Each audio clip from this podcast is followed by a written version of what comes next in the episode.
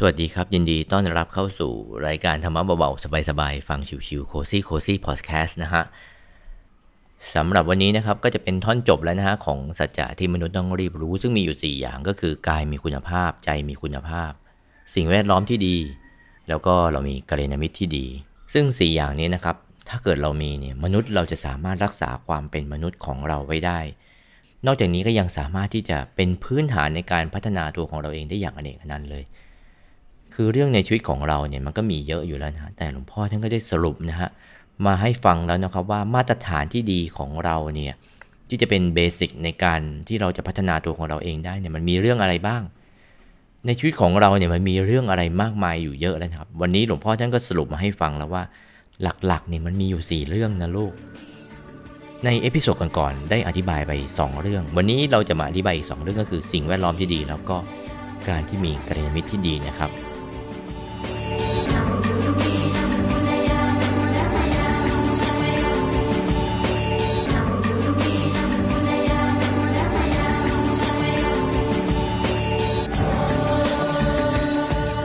ก่อนที่จะเข้าสู่เนื้อหานะครับ ก็เอาบุญมาฝากทุกๆทท่านก่อนเลยนะครับ สาธุผมก็เอาบุญ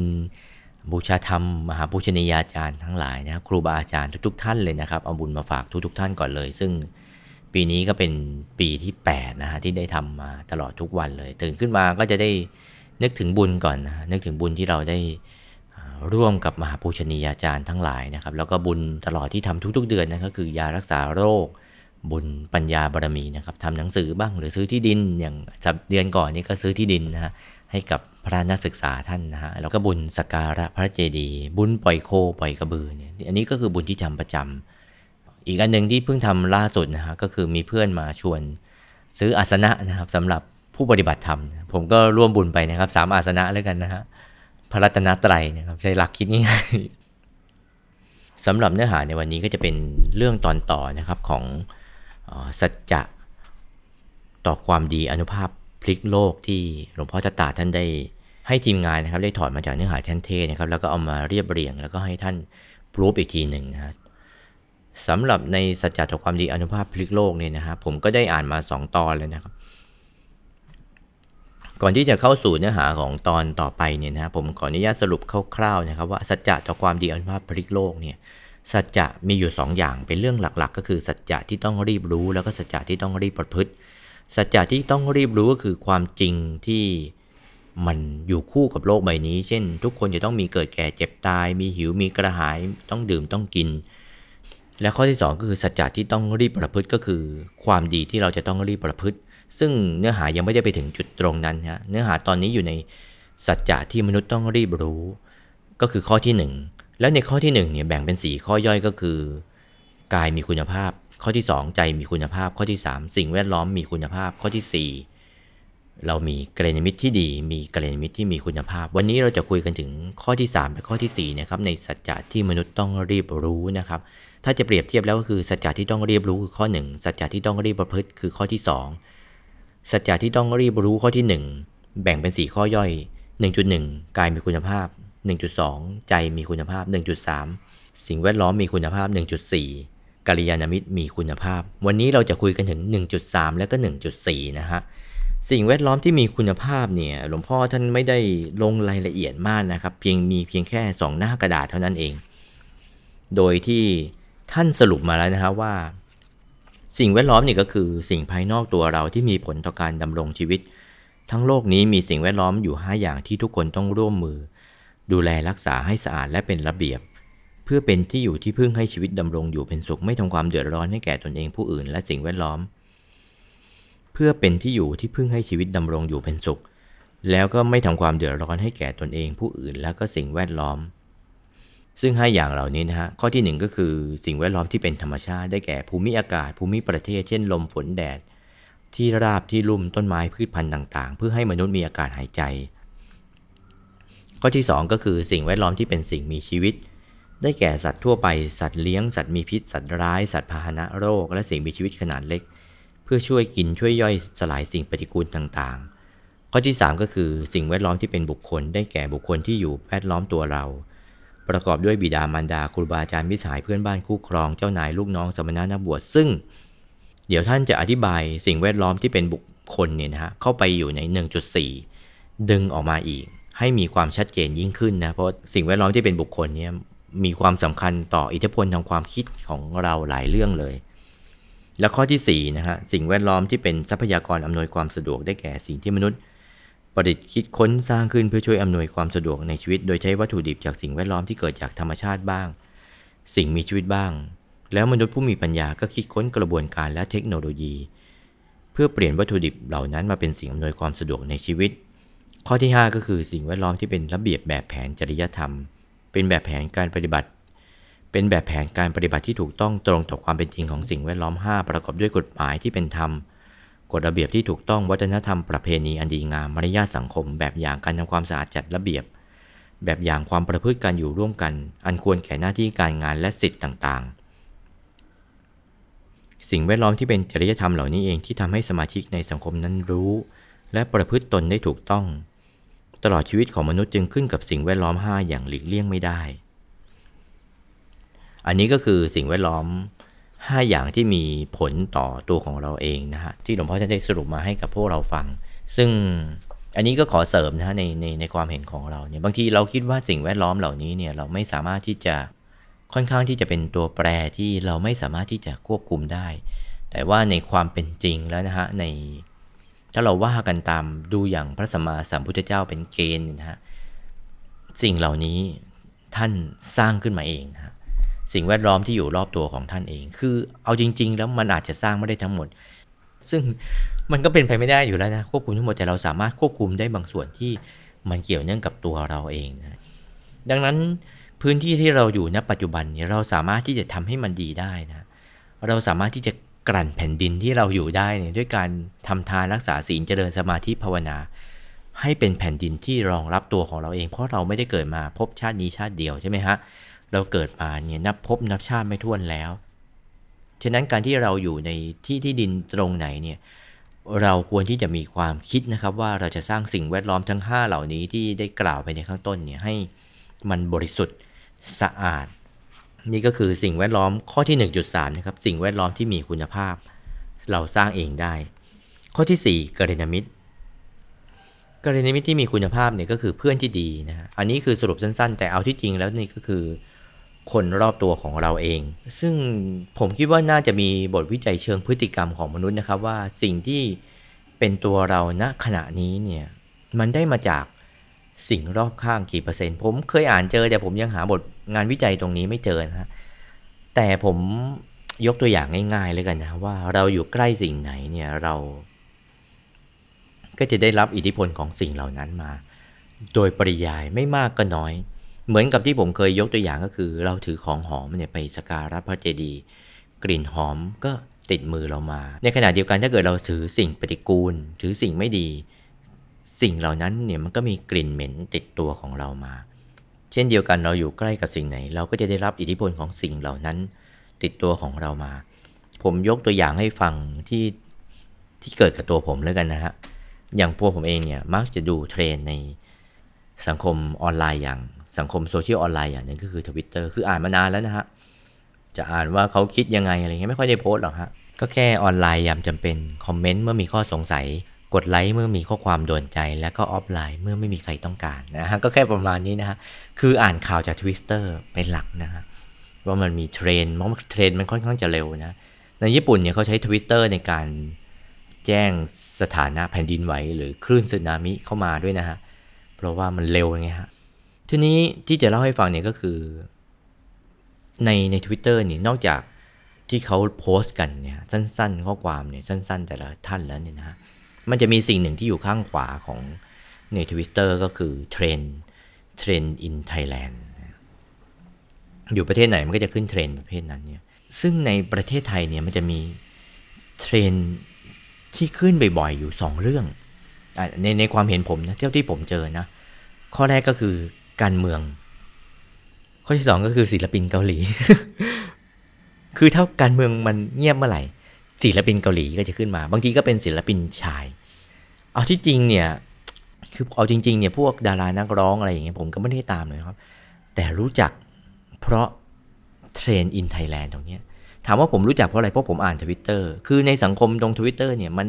ถูกบีบให้บังคับได้รู้จักโดยปริยาย จนกระทั่งผมมารู้จักเออเดี๋ยวนี้มันมีเทรนด์ที่มันขึ้นมาบ่อยก็คือ ผู้ชายอยู่กับผู้ชายด้วยกัน แล้วเขาก็จะทำอะไรแบบหวานๆด้วยกันอย่างเงี้ยนะคือช่วงในชีวิตของผมเนี่ยตั้งแต่เด็กจนกระทั่งโตมาเนี่ยคือมันไม่ได้มีแบบเจอเหตุการณ์อย่างนี้ในชีวิตเลย เอากล่าวกันโดยตรงก็คือว่าเราค่อนข้างที่จะรู้สึกว่าไม่คุ้นกับที่เจอกับเหตุการณ์เหล่านี้นะแต่ในณปัจจุบันเนี่ยกลายเป็นเรื่องปกติของในสังคมในยุคปัจจุบันไปแล้ว ที่พูดมาทั้งหมดแล้วที่อยากจะบอกก็คือว่า อิทธิพลของความคิดของเราเนี่ยที่ผมผมที่เปลี่ยนไปว่าแต่ก่อน มันในอย่างนี้มันไม่มีนะ มาเจอในยุคหลังๆเนี่ยก็เพราะว่าผมได้เข้าไปอ่านในทวิตเตอร์แล้วในทวิตเตอร์ก็มีเรื่องเหล่านี้เนี่ยเข้ามาเห็นบ่อยๆจนกระทั่งผมคุ้น เห็นบ่อยๆจนกระทั่งผมคุ้นเลยนะว่าอ๋อมันมีเดี๋ยวนี้มันมีเทรนอย่างนี้จนเป็นกลายเป็นเรื่องปกติ อิทธิพลทางความคิดทั้งหลายเหล่านี้ที่มีผลต่อตัวของเราเองเนี่ยพระเดชพระคุณหลวงพ่อท่านก็ได้นำมาจากเรื่องของทิศหก ซึ่งคนรอบข้างทั้งหลายเหล่านี้เนี่ยนะมีผลต่อความคิดของเราเนี่ยเป็นเรื่องจริง ในหนังสือเนี่ยนะท่านก็เรียกว่ากัลยามิตรก็คือคนที่แนะนำประโยชน์แล้วก็ช่วยชี้ทางถูกให้ หากเราไม่ได้อยู่ใกล้ ๆกับกัลยามิตรคนที่เป็นคนรอบข้าง ซึ่งแนะนำให้เป็นประโยชน์แล้วไปเจอในทางตรงกันข้ามเนี่ยก็คือสิ่งที่มันทำให้ใจของเราหมองเนี่ยนะหรือท่านเรียกว่าปาปมิตรก็มีโอกาสที่จะทำให้เราไปหลงไปเรียนรู้สิ่งผิดๆว่าเป็นสิ่งที่ถูกต้อง การดำเนินชีวิตก็จะผิดพลาดอย่างมหันทำให้เสียโอกาสที่จะได้เกิดเป็นมนุษย์ เพราะกัลยาณมิตรเป็นผู้ที่ฝึกตัวมาดีแล้วจริง ๆ เท่านั้นที่เป็นผู้รู้ความจริงของชีวิตตลอดสาย ไม่ใช่ปาปมิตรผู้เป็นอันธพาลใจบาปคือเอาที่จริงแล้วเนี่ยการที่เราต้องมีกัลยาณมิตรที่ดีเนี่ยนะฮะผมคิดว่าเป็นสิ่งที่สำคัญเลย กว่าที่เราจะสามารถบอกได้ว่าอะไรถูกอะไรผิดได้เนี่ยถ้าว่ากันตามหลักแล้วนะเราจะต้องเป็นระดับพระ อริยบุคคลชั้นต้นก็คือโคตภูบุคคลขึ้นขึ้นไป หรือให้ดีก็คือเป็นพระโสดาบันขึ้นไป ที่จะสามารถบอกตัวเองได้เลยนะว่า นี่คือถูกนี่คือผิดเท่านั้นนะฮะฉะนั้นในเมื่อเรายังเป็นผู้ที่ยังต้องเวียนว่ายอยู่ในสังสารวัฏเหล่านี้เนี่ยการที่เรามีคนรอบข้างที่ดีเนี่ยมันจะเป็นการช่วยประคับประคองตัวของเราเอง เพราะว่าเราเองยังไม่ได้เป็นผู้ที่มั่นคงไงฮะ การที่เราจะเป็นผู้ที่มั่นคงไปได้เนี่ยมันจะต้องเป็นระดับชั้นพระอริยบุคคลขึ้นไป คือเห็นบุญเห็นบาปที่ชัดเจนแล้ว ในขณะที่ยังเวียนว่ายอยู่อย่างนี้กัลยาณมิตรจึงเป็นสิ่งที่สำคัญ เพราะจะทำให้เราได้เห็นถูกได้รับรู้ถูกได้จดจำถูก แล้วก็ได้คิดไต่ตรองถูกจนคุ้น จึงจะได้หลักคิดและแนวทางปฏิบัติที่ถูกทำให้รู้ถูก ปัญญาของเราจึงจะงอกงามเพิ่มพูนขึ้นมาได้ เมื่อนั้นเราจึงจะมีศรัทธา มีความริยะอุตสาหะที่จะทุ่มใจ แก้ไขฝึกฝนนิสัยตัวของเราเอง แล้วก็พัฒนาตัวของเราให้ถูกต้องตรงต่อความเป็นจริง ได้เป็นปกตินิสัย แล้วกาเลนมิตรคือใครกาเลนมิตรเนี่ยหมายถึงมิตรที่ดี มิตรแท้ผู้มีความปรารถนาดีแก่เราจริง ๆ ซึ่งมีอยู่สี่ประเภททำอย่างนี้มันทำให้เราได้มีมาตรฐานนะฮะว่าในการตัดสินใจว่านี่คือถูกนี่คือผิด ควรไม่ควรนี่คือดีหรือนี่คือชั่ว อย่างเช่นเรื่องของกรณีมิตรนี่ก็เช่นเดียวกัน ท่านก็บอกว่ามีอยู่ 4 ประเภทก็คือ 1. มิตรที่มีอุปการะได้แก่ผู้ที่เต็มใจช่วยป้องกันเพื่อนและสมบัติของเพื่อน และให้เพื่อนพึ่งพาอาศัยได้ตลอด นี่คือมิตรผู้มีอุปการะ ข้อที่ 2 มิตรร่วมสุขร่วมทุกข์ได้แก่ผู้เป็นคนเปิดเผยแต่เก็บความลับของเพื่อนได้ ไม่ละทิ้งกันในยามยาก สามารถตายแทนกันได้ 3. มิตรแนะประโยชน์ ได้แก่ผู้กล้าขัดใจห้ามเพื่อนมิให้ทำผิด แนะนำแต่สิ่งที่ถูกต้องดีงามให้ ข้อที่ 4 มิตรมีความรักใคร่ได้แก่เพื่อนตายยอมสุขยอมทุกข์ด้วยกัน พร้อมโต้ตอบคนที่ติเตียนใส่ร้ายป้ายสีเพื่อน ผมว่าผมอ่านมาถึงทั้งสี่ข้อเหล่านี้เนี่ยเราอาจจะอ่านเพื่อที่เราอยากจะได้คนเหล่านี้มา อยู่ข้างๆตัวของเรา แต่ในทางพระพุทธศาสนานะฮะมันมีเรื่องของอายตนะ คือสิ่งที่ดึงดูดซึ่งกันและกัน ถามว่าเราอยากจะได้ทั้งสี่คนเหล่านี้เข้ามาอยู่ข้างใกล้ตัวของเราเองเนี่ย อ่านแล้วมันทำให้นึกถึงตัวของเราเองนะว่าเราเป็นอย่างนี้หรือยัง เราพร้อมที่จะร่วมสุขร่วมทุกข์กับเขาได้หรือยัง พร้อมที่จะโต้ตอบคนที่ติเตียนใส่ร้ายป้ายสีเพื่อน ในความไม่เป็นจริงหรือเปล่า หรือว่าเวลามีคนที่มาพูดในคนที่เรารู้จักคนที่อยู่รอบข้างของเราในทางที่ไม่ถูกเนี่ย เป็นอย่างนั้นเป็นอย่างนี้ แล้วเรานิ่งเฉยหรือเปล่า เอาอย่างง่ายๆเลยเนี่ยมีคนมา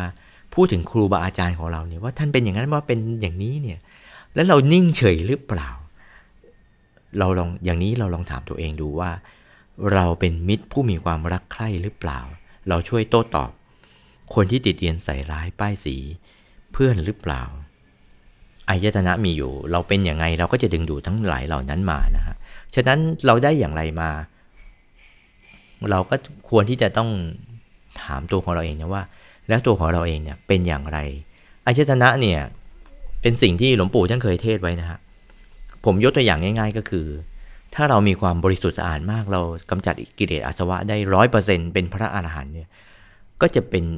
มีพระนิพพาน ดึงดูดตัวเราขึ้นไปสู่อายตนะนิพพาน คืออายตนะนิพพานเนี่ยดึงดูดตัวเราเข้าไปสู่นิพพาน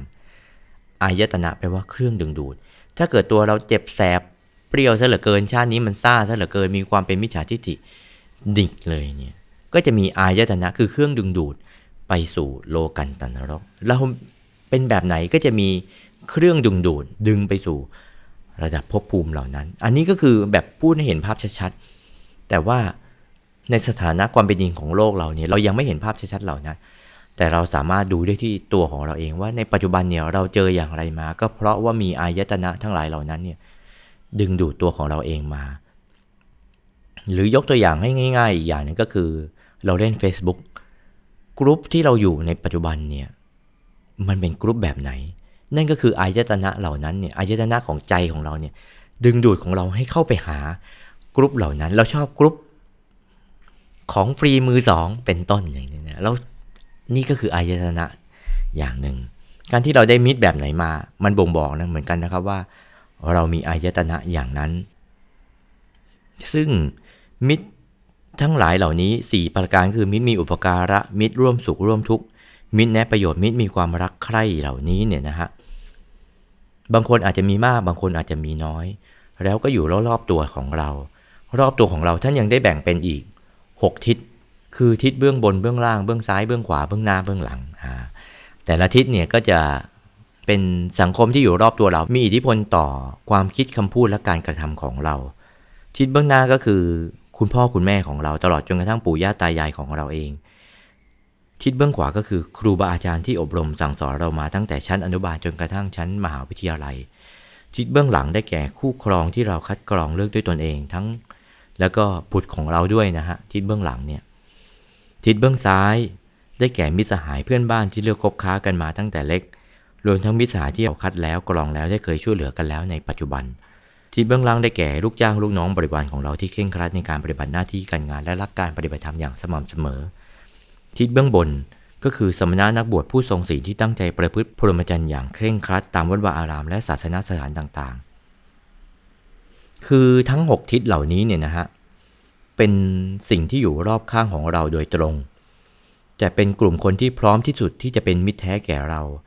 ให้เราได้คบค้าสมาคมใกล้ชิด โดยเฉพาะกลุ่มทิศเบื้องหน้าก็คือบิดามารดา ท่านรักเราจริงทำคุณอุปการะเราก่อนเมื่อเรายัางเล็ก คือเรียกได้ว่าเป็นผู้มีอิทธิพลเป็นหลักต่อตัวของเราเองในปัจจุบันเลย คือหลาย ๆ เรื่องของเราที่เป็นอยู่ณปัจจุบันเหล่านี้เนี่ย โดยมากเลยนะฮะได้มาจากคุณพ่อคุณแม่ของเรา อันนี้คือพูดถึงโดยมากนะอาจบางคนบางท่านอาจจะมีบ้างที่ได้มาจากคุณตาคุณยายเนี่ยอยู่กับคุณตาคุณยายเป็นหลัก ถึงเรามีคู่ครองท่านก็ช่วยคัดกรองให้ ซึ่งท่านทั้งหลายเหล่านี้เนี่ยก็แต่ละท่านอย่างเช่นทิศเบื้องหน้าอย่างนี้นะฮะคือคุณพ่อคุณแม่เนี่ยแต่ละท่านก็จะมีความอุปการะความร่วมสุขร่วมทุกข์ความแนะประโยชน์มีความรักใคร่มากน้อยแต่ละท่านมากน้อยต่างกัน บางท่านอาจจะเด่นไปในทางด้านนี้ เป็นต้น มันก็อยู่ที่ว่าท่านที่เป็นคุณพ่อคุณแม่ที่เป็นอยู่รอบข้างเราโดยตรงอย่างเนี้ย เราจะได้ความอุปการะความร่วมสุขร่วมทุกข์ความแนะประโยชน์ความรักใคร่จากท่านเนี่ยมากน้อยเพียงไร ก็จะกลับกลายมาเป็นตัวเราเพียงนั้น ดังนั้นมันก็เป็นการเลือกของตัวเราเองนะครับว่าเราจะได้ความอุปการะความร่วมสุขร่วมทุกข์ความแนะประโยชน์ความรักใคร่เนี่ยคือเราจะได้โดยตรงจากทิศทั้ง 6 เหล่านี้มากน้อยก็แล้วแต่ว่าเราจะไปสนิททางทิศไหนนะครับ แล้วอย่างยกตัวอย่างเช่น เราได้ความรักใคร่นะฮะมีความสุขความทุกข์ด้วยกัน สอนให้เรารู้จักความดีงาม บางทีเราอาจจะได้มาจากคนรอบข้างนะอาจจะได้มาจากเพื่อนที่ชวนกันมาวัดมาทำบุญเนี่ยได้มากเป็นปกติ คือการที่เราได้มาเรียนรู้หลักธรรมตรงนี้เนี่ยมันทำให้เรามีช้อยว่าเออเราจะได้ความอุปการะร่วมสุขร่วมทุกข์ความประโยชน์ความรักใคร่เนี่ยแล้วเราก็จะได้จากที่ทั้งหกเหล่านี้เนี่ยเราจะได้อย่างไรอย่างนี้นะฮะอันนี้ก็คือการด้อยโดยตรง ยังมีที่ทั้ง 6 ที่ขยายวงจากที่6รอบตัวเรานะ ได้แก่ เครือญาติของแต่ละที่6ของเราเอง เช่นบิดามารดาของเราท่านก็มีที่6ของท่านอีกคือ คุณพ่อคุณแม่ญาติพี่น้องซึ่งเป็นปู่ย่าตายายลุงป้าน้าอาของเรา หรือมีคุณครูมิตรสหายเจ้านายลูกน้อง และภิกษุเถระซึ่งเป็นที่เคารพนับถือของท่านโดยตรง บุคคลทั้ง 6 กลุ่มรอบตัวเราโดยตรง และที่ขยายวงออกไปนี้แม้ต่างฐานะเพศวัยอายุความรู้และก็ประสบการณ์ หน้าที่การงานการเงินและยศศักดิ์ หากท่านใดที่ได้รับการฝึกฝนอบรมให้ปฏิบัติหน้าที่ประจำทิศหกซึ่งเป็นธรรมนูญศีลธรรมประจำโลกอย่างเอาจริงรู้จริงและทำจริงด้วยอารมณ์ที่แช่มชื่นเบิกบาน ตั้งแต่ครั้งท่านเองยังเยาว์ทั้งที่บ้านวัดและโรงเรียน ท่านเหล่านี้ก็จะย่อมมีความรู้ความสามารถความดีติดตัวมาท่านละไม่น้อยโดยบทสรุปของสัจจะที่เราต้องรู้ทั้ง 4 ประการนะก็คือกายมีคุณภาพ ใจมีคุณภาพอยู่ในสิ่งแวดล้อมทั้ง 5 ที่มีคุณภาพแล้วก็มี กัลยาณมิตรที่มีคุณภาพช่วยชี้ทางถูกให้เนี่ยนะฮะ เมื่อเรามีทั้ง 4 ประการนี้มันก็จะย่อมเป็นมาตรฐานที่ดี การที่เรารู้สัจจะที่เราต้องรีบรู้นี้ก่อนเนี่ยผมในอันนี้ความเห็นของผมนะ มันถือว่าเราจะได้มาตรฐานในการที่เป็นเช็คลิสต์ให้กับตัวของเราเองว่าเออการที่เราจะพัฒนาต่อไปเนี่ยนะ เราต้องมี 4 อย่างนี้ก่อนหนึ่งกายมีคุณภาพไหมกายมีคุณภาพโอเค เราร่างกายแข็งแรงนะ สองใจของเราละเราสติปัญญาของเราเนี่ย มันก็ไม่ได้แย่อะไรนะ มันก็เป็นสามัญชนทั่วไป นี่ถือว่าดีแล้วนะ อันนี้ถือว่าดีแล้ว ถ้าเราไปเป็นผู้ขนานกับโลกเนี่ยนะเป็นสัตว์เดรัจฉานเนี่ยนะเฟลไปเลยชาตินี้ ไม่สามารถที่จะสร้างศักยภาพอันอเนกอันนันเนี่ยนะใช้คำแบบในหนังสือนะฮะสร้างศักยภาพอันอเนกอันนันมหาศาลอันนับจะประมาณไม่ได้ หนังสือเขียนอย่างนี้นะฮะอันนี้เราได้ความเป็นมนุษย์ละ ข้อที่ 2 ใจของเราก็มีคุณภาพนะ แล้วเราเองเนี่ยนะ ก็มีโรคประจำกาย 6 โรคประจำใจอีก3โรคประจำกายคือเหนื่อย ก็คือความร้อนความหนาว ความหิวความกระหาย ความปวดอุจจาระความปวดปัสสาวะ เรามีมาตรฐานแล้วว่า สิ่งที่ไอ้โรคประจำกาย 6 อย่างนี่เนี่ยนะ มันเป็นสิ่งที่ติดตัวเรามา ถ้าเกิดเราปล่อยปละละเลยมัน มันจะทำให้เราติดนิสัยที่ไม่ดีนะ แล้วนิสัยที่ดีในการที่เราจะ แก้ไขโรคประจำกายทั้ง 6 อย่างนี้คืออะไร ยกตัวอย่างเช่น ความร้อนความหนาวเนี่ยเราก็ต้องมีเครื่องนุ่งห่ม เครื่องนุ่งห่มเนี่ยถ้าเกิดเราทำให้เกิดนิสัยที่ไม่ดีก็คือทำให้เราไปติดอยู่กับเสื้อผ้าที่มันเวอร์วังอลังการ ไปอยู่กับเรื่องของแฟชั่นอย่างเงี้ยนะฮะแท้ที่จริงแล้วเราใส่เพื่อที่จะปกปิดร่างกายเนี่ยไม่ให้มันร้อนมันหนาวจนเกินไปเท่านั้นเอง เหมือนกับเวลาพระท่าน พิจารณาเนี่ยนะพี่ท่านจะมีบทสวดพิจารณาอยู่ปฏิสังขายโยนิโสเนี่ยนะเราดื่มเรากินเนี่ยเพื่อที่จะเพียงเพื่อที่จะประทังชีวิตของเราเท่านั้นเอง นี่คือมาตรฐานที่ดี ในการที่เราจะเช็คตัวเองเนี่ยกายดีแล้วใจของเราดีแล้ว ใจของเราก็แบ่งเป็นโรคประจำกาย 6 อย่างโรคประจำใจอีก 3 อย่างก็คือ โลภะโทสะโมหะ มีความโลภความโกรธความหลงเข้ามาในใจของเราตอนนี้หรือเปล่า ถ้ามีเราควรที่จะเร่งแก้ไขมัน นี่คือมาตรฐานของ ข้อที่ 2 ข้อที่ 3 สิ่งแวดล้อมที่ดี ถ้ายังไม่ดีเราสามารถที่จะแก้ไขได้ เราสามารถที่จะสร้างมันได้ด้วยตัวของเราเองเหมือนอย่างเรื่องอิสีดาบท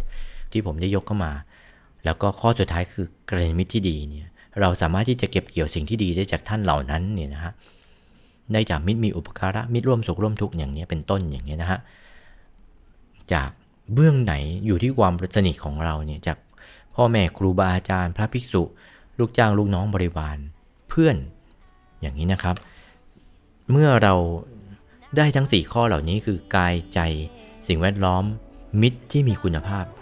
เราได้มาตรฐานที่ดีอย่างนี้แล้ว เราย่อมสามารถที่จะพัฒนาตัวของเราไปได้อย่างอเนกอนันต์แล้วในบทต่อไปเราจะพูดถึงสัจจะที่เราต้องรีบประพฤติ คือเมื่อเรามีพื้นฐานที่ดีแล้ว เราจะสามารถที่จะพัฒนาตัวของเราเองได้อย่างไรต่อไปสำหรับวันนี้ก็ขอบคุณทุกท่านนะครับที่ได้ติดตามรับฟังธรรมะเบาๆสบายๆ ฟัง chill ๆ cozy cozy podcast นะฮะ สวัสดีครับ